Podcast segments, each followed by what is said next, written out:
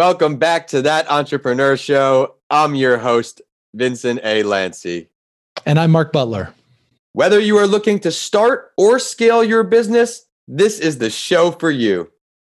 Each week, I interview a different entrepreneur from across the globe. I will continue to offer episodes in all industries to provide you with many different perspectives. You never know which motivational journey will inspire you most. Each guest will take you through their story and help you learn from their successes and lessons learned. My guest on the show this week is someone who heard the show and reached out to join our community of entrepreneurs. The show visits Utah for the first time to meet Mark Butler. Looking at him now, you'd never expect that he used to struggle with the financial side of business ownership. He has previously founded three online businesses that brought in close to $2 million in total revenue, but he always felt broke as he had no idea how to manage his money. After selling those businesses, Mark devoted the next year to learning financial management, both to get himself out of debt and to ensure his next company would thrive. And this kicked off a journey of self discovery. With his current company, Mark has helped many coaches out of the cycle of drawing down their savings and building up debt, feeling deeply ashamed, not investing in the business anymore, and the business not growing due to lack of investment. We're going to talk about fear, financial freedom, and so much more. So allow me to now introduce Mark Butler. Mark, thank you so much for joining the show. Yeah, thanks for having me, Vincent. I'm uh, I'm excited to be chatting with you. Likewise, would you mind now please taking the time to introduce yourself to our listeners and previewing your story just a bit without giving away too much of your entrepreneurial journey? Yeah, so I'm Mark Butler, and my first entrepreneurial kind of activities were probably all the way back in 2005 with some different online businesses. Um, and in 2008, I was able to leave my sales job. I had a full time sales job at the time and become a full time online entrepreneur. And that worked out for about, let's see, about four years. But at the end of those four years, had a lot of great lessons, had made a pretty good living, but kind of limped away from the experience without maybe as much uh, as much financial progress as I would have hoped for. I'm excited to see what really went on to creating this big brand with that being the focal point. But now was your business is always in Utah? Did you live somewhere else before?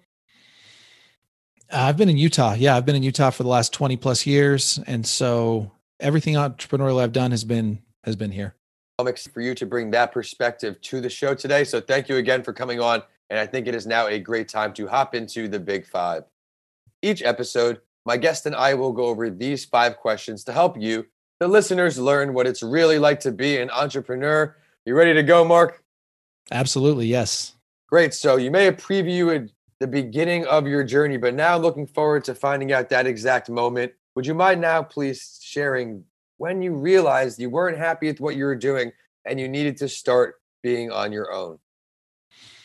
You know, I've done it twice. So I spent the first four years of my working life in a in a commission only sales job, and then became a sales leader within that company, a sales trainer, and I love the commission based experience. It was really good for me to. I think it was great preparation for being an entrepreneur. Right. But eventually, I realized that I wasn't as excited as I had once been about the product I was selling and I knew that I wanted to do things my own way and I wanted to make my own my own go of it. And I partnered up with a great guy. We had kind of similar values. And so basically it was a desire to be more autonomous and have more say over what I was selling and how I was selling it. Um, and ultimately more upside in my in my income. That was the first time. After I sold those businesses at the end of 2012, I think we'll talk more about that. Um, I went to work for my good friend at his company and he gave me a great job. It was an amazing time, really good for my mental health to kind of reset, have Absolutely. that paycheck coming in. But after about a year and a half of that, I had that itch again. I had that itch to be self employed. And I knew that I was never going to be fully satisfied until I was totally back out on my own. My wife was very supportive of me. She knew, she knows I'm kind of wired for self employment more than for traditional employment. So she encouraged me to leave that great job and go back out on my own. And that's that's when the first version of the, this business that I have today is it's what it's how it was born. It was my decision to leave that comfortable job and go be self-employed again. And that's the two sided coin. It's so nice to just go to work, get a check on Friday, and on Friday at five, that's it. Your email, you don't check your phone, you don't check. As entrepreneurs, and I'm sure you can relate, the weekends aren't always my off day. The Saturday right. and Sunday sometimes and usually are my most busy day because there's zero distractions and I'm able to really hone in on what I can get done. But since you made that jump to being on your own for that second time, what would you say the two most difficult parts of entrepreneurship are for you? I know that I know the number one is focus. Mm-hmm. Uh, I like probably all entrepreneurial people have a lot of ideas, and once you have a little taste of launching new things and bringing a new idea to life, you find that that's exhilarating. It's exhilarating every time. So in a world where we're able to all do such interesting things on the internet and there's such low barriers to entry right the hardest thing for me in the world is to say no to good ideas that and i i don't i don't say no often enough i think i would be i think i would probably be farther down the track with certain projects if i said no to some of my good ideas it's the problem is not the bad ideas right the problem is the good ideas the ideas where you say, actually, I really can see how that would work. I know who I would sell it to. I know how I would sell it. That sounds fun. That sounds interesting and exciting. I'm going to go for it. Those end up being the things that can slow me down in my progress because I'm dividing my resources. So that's the first thing is the focus. Yeah, your most valuable resource is time. And when you're really into something and you put forth 100%, it's going to take a lot of time out of your day. So I could see how that took away from some of your projects. What was the second one you had for us? The second one is knowing when to hire and how to hire. Great and, choice. And and being an effective manager and leader. Um, this is, I think, my biggest growth area. My biggest opportunity for growth is when I started being self-employed. I really didn't have any interest in having any employees, and I resisted it for a long time, for years. Um, but now I have a team of five. I've just I had a team of three, and I've just added two more people. Congratulations. Yeah, thanks. And, and it is fun, and they're great people. But it's interesting to watch myself kind of stress out and get anxious because I've got these new people, and I've got to pay them, and I've got to lead them and manage them and provide them with a job that they're excited about and help them develop. And so I think when you first hire people in a in an entrepreneurial venture, your mind is really on task completion. Just like, okay, here's this task list that needs to be done. I'm going to give it to this person and have this, them complete it. And I've done that for a few years. I did that for a few years, but now I'm in the phase where I'm hiring the kind of people who have their own ideas and their own ability to contribute. And I'm having to learn how to not just assign tasks, but to actually collaborate with these great people and I will admit it's not easy for me. It's been a really, it's been a growing experience, and there's a lot of work left to be done. So those, for me, those are the two toughest things. I enjoy how you put it there. And the first episode of this current season, guest was David Jens. He said, as you evolve, there's just new tasks that come to mind, new things, new stresses that you're talking about come to mind, problems you didn't have before. So it's great to see you come to five employees. That is a great accomplishment and now your brand is growing again for yet another entrepreneurial experience. But overall, these experiences here, Mark, what was your greatest failure or lessons learned? And what did it teach you? Why is it still stuck with you all the way up until today? You know, I think my greatest failure goes back to one of the businesses I had between 2009 and 2012. And it was a business that I, it was another business I actually had started with my brother who's a he's a programmer and kind of a WordPress specialist. He he sort of learned to program in the WordPress environment.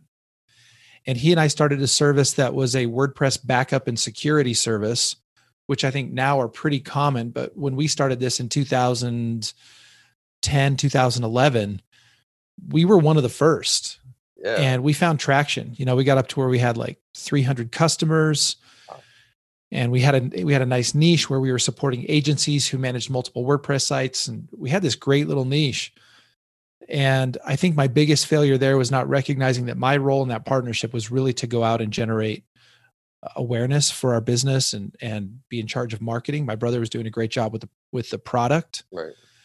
And I think my greatest failure is not giving that project the marketing attention it deserved because we ended up selling it and we sold it to a company called Automattic, which is the company behind WordPress. Oh, Like wow. they're the creators of WordPress. We sold them the company.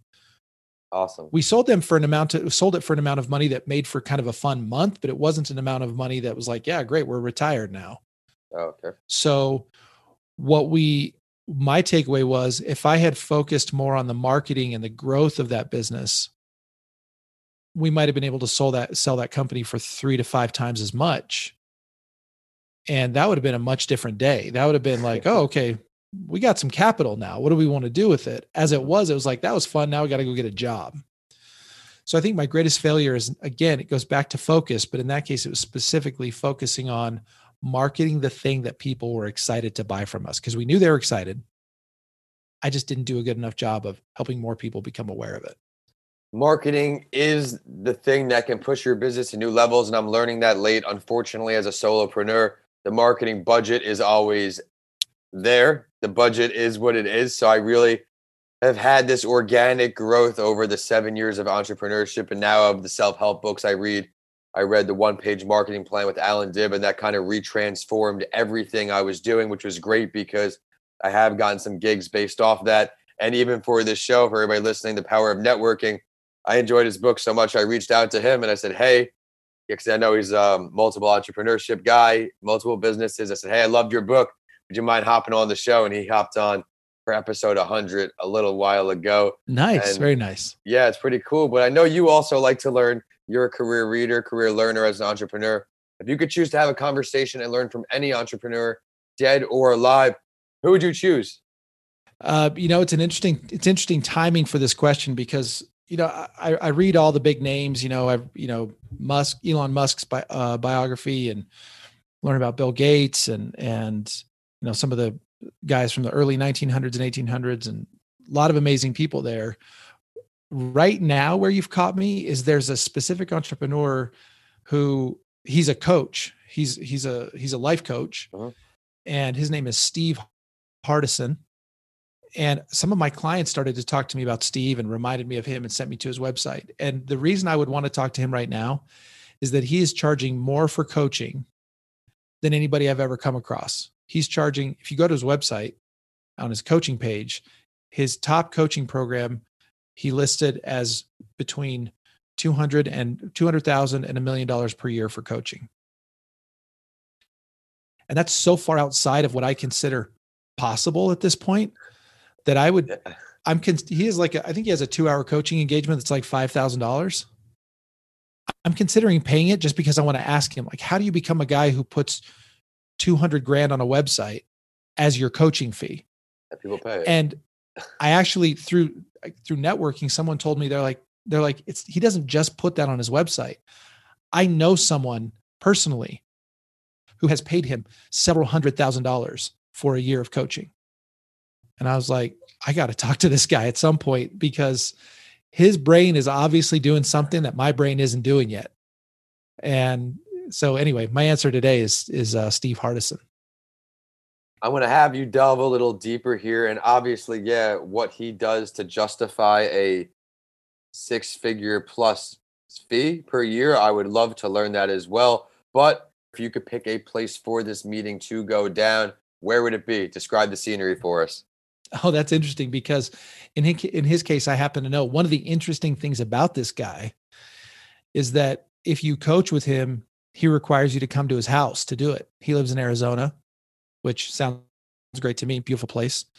Um, but I think it's one of the most interesting things about how he runs his business is not just that he charges these otherworldly fees. It's that if you coach with him, you have to go to his house every time. So about five years ago, I had one of my highest earning clients say she wanted to hire him. And she told me, well, the fee's going to be 150,000. And I said, okay, well, you can afford it. She was a person who could make that payment. Um, and I was her CFO. So she's asking me for sort of budget approval. And she said, it's 150,000. I was like, all right, fair enough. And she said that the catch is I'd be coaching with him once a week and I have to go to his house to do it. So I'd have to get on a plane every week, fly to Arizona to go meet with him for two hours and then fly home. And I was like, who who is this man? What is going on here? How is he doing this? Anyway, so that would be the scenery. It would be at his house, apparently, however often we met, it would be there. I'm going to have to look a little more into your choice today because that is just incredible what he's able to charge and I guess thrive with. But now at this time, I'd like to look into the future here. Mark, let's look at your entrepreneurial endeavors one year and five years from today. One year from today, what are we seeing from Mark Butler? You know, the number one thing I'm thinking about uh, on a, on a one year time horizon is these five employees. Uh, I've got these five team members and they're really great people. They have a ton to, they have a ton of value to add. My one year project is to figure out how to really collaborate with them and help them help them be more useful in growing the business instead of instead of acting like everything's got to be me that you know making myself the bottleneck in the business basically so that's my one year plan i don't know exactly how that will translate into revenue for example right. um, but we have a good business model and we have great people to support it we have these great five people to support it so a year from now i want the team to be humming and i want the current business to be requiring less and less of me on a daily basis because I've empowered them to take more ownership of what they're doing. And that'd be my one year goal. Are we going to see just this existing project in one year? Will we be seeing a second project or is that more five years, maybe something new? So right now the, there are two. Okay, well, if I'm being honest, there are four projects. One is let's do the books.com that's my bookkeeping business for life coaches and uh, online business owners. And it's also a CFO service. We have uh, Amanda, who's kind of my co CFO in the business. Amanda serves a lot of our clients now. She does a great job. So let's do the books.com. A year from now should be thriving with Amanda taking on more clients, maybe adding a second CFO besides me and and having that thing just really hum. It's really in good shape now. I think a year from now it can be really dialed in. A second project is something that I'm doing called Money School. Money School is more personal finance focused. It's uh, sort of combining my love of life coaching with my love of finance and helping people kind of reframe the way they think about money and take a little different approach to their money. So we have launched our first cohort of Money School and um, super excited to deliver that experience a year from now. Uh, as a team, we've talked about a year from now having having had 100 people go through our Money School experience within the next year super excited about that. And then the other things are I am a CFO for seven or eight businesses right now. My team supports me in that, but I'm I am actually the guy for those seven or eight businesses that will continue to thrive. And then the fourth thing is I do some coaching. I do some you know, people reach out to me and say, "Hey, I don't really need you as my CFO, but I would love to have your eyes on my business and be able to talk through things. So could I hire you just for sort of a, a coaching engagement?" And I do that as well. A year from now, I would like all of those things to be continuing to thrive and having the way I'm thinking about it, Vincent, is that uh, a year from now, I'd like to be spending the vast majority of my time in thousand dollar plus per hour tasks. Sort of, I think I still spend too much time in sort of hundred dollar per hour minutia or fifty dollar per hour minutia. And I think with this team in place, a year from now, I want to be more the thousand dollar per hour guy in the business. I think you're certainly on your way there because you finally have brought on the other people. I understand the resistance. I have had some difficulty of late trying to bring on some interns as far as helping with the social media efforts for the podcast shows. But as far as when you want things done on time, no one can guarantee that but you. No one can mm-hmm. guarantee things will get done unless you do them as well. So I can certainly relate to the hesitation that you had to bring them on. But it has been an amazing episode so far, no doubt about that. I think it's a great time to now get into the spotlight story.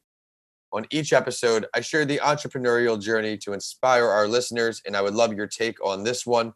As we have a finance related entrepreneur on the show today, I will now share the story of another in Andy Rachleff.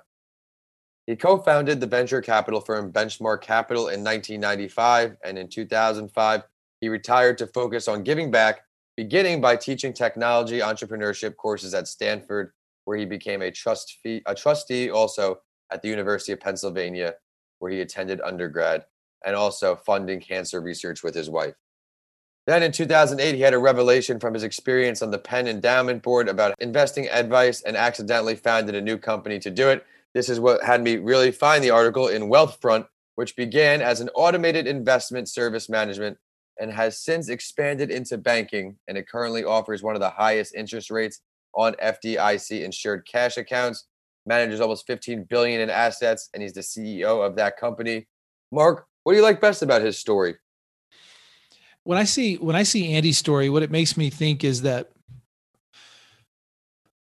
sometimes when as as entrepreneurial people we we think that we might have an idea that's totally outside of our area of familiarity let alone expertise and it's not not that you can't go be successful in a totally new unfamiliar unfamiliar project unfamiliar area um but sometimes it, you'll you know an example would be i'll talk to people sometimes who are they have some professional background um, nursing or welding or whatever it is. They have some sort of trade expertise.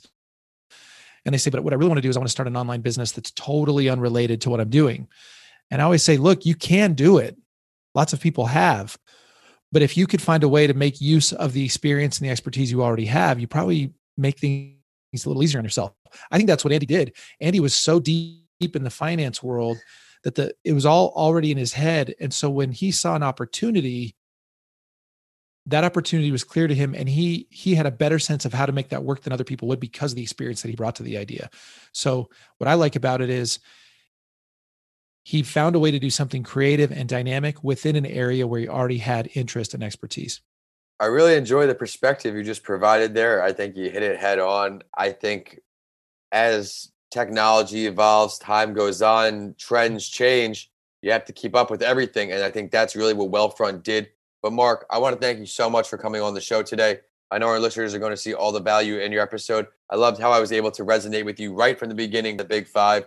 You're both difficult parts of entrepreneurship relates to everyone. And I love how you brought an unfamiliar entrepreneur to myself to the table and why. And I think that's really what every entrepreneur wants to grow to, to where they control their price with no problem and they have people willing to really pay anything to sit down and speak with you. But I think it's a great time for the last word. And I also do this on my other podcast series as well, because I want my listeners to really get to know the guests I bring on this show. Is there something that you would like to share, Mark, that we did not touch on yet today? Um, no, I think that I think we covered it. I think I think that if people will work on their on their biggest areas of difficulty and get get help with those things, then if they combine that with some focus over a period of time, I know they're going to be successful.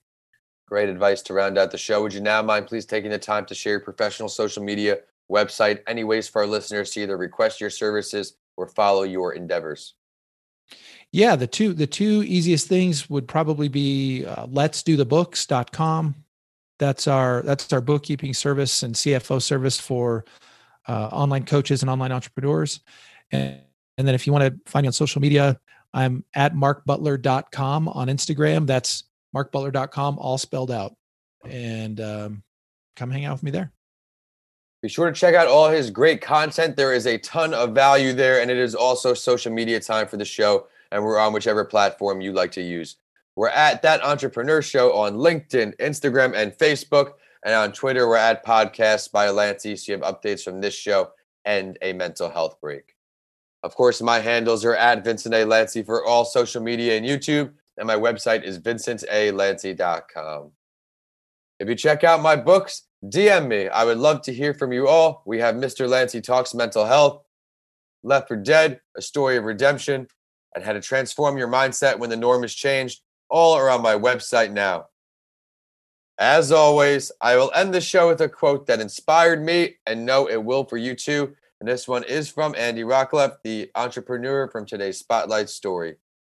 He said, I learned very early on that when it comes to investing your money, what feels right is usually the completely wrong thing to do.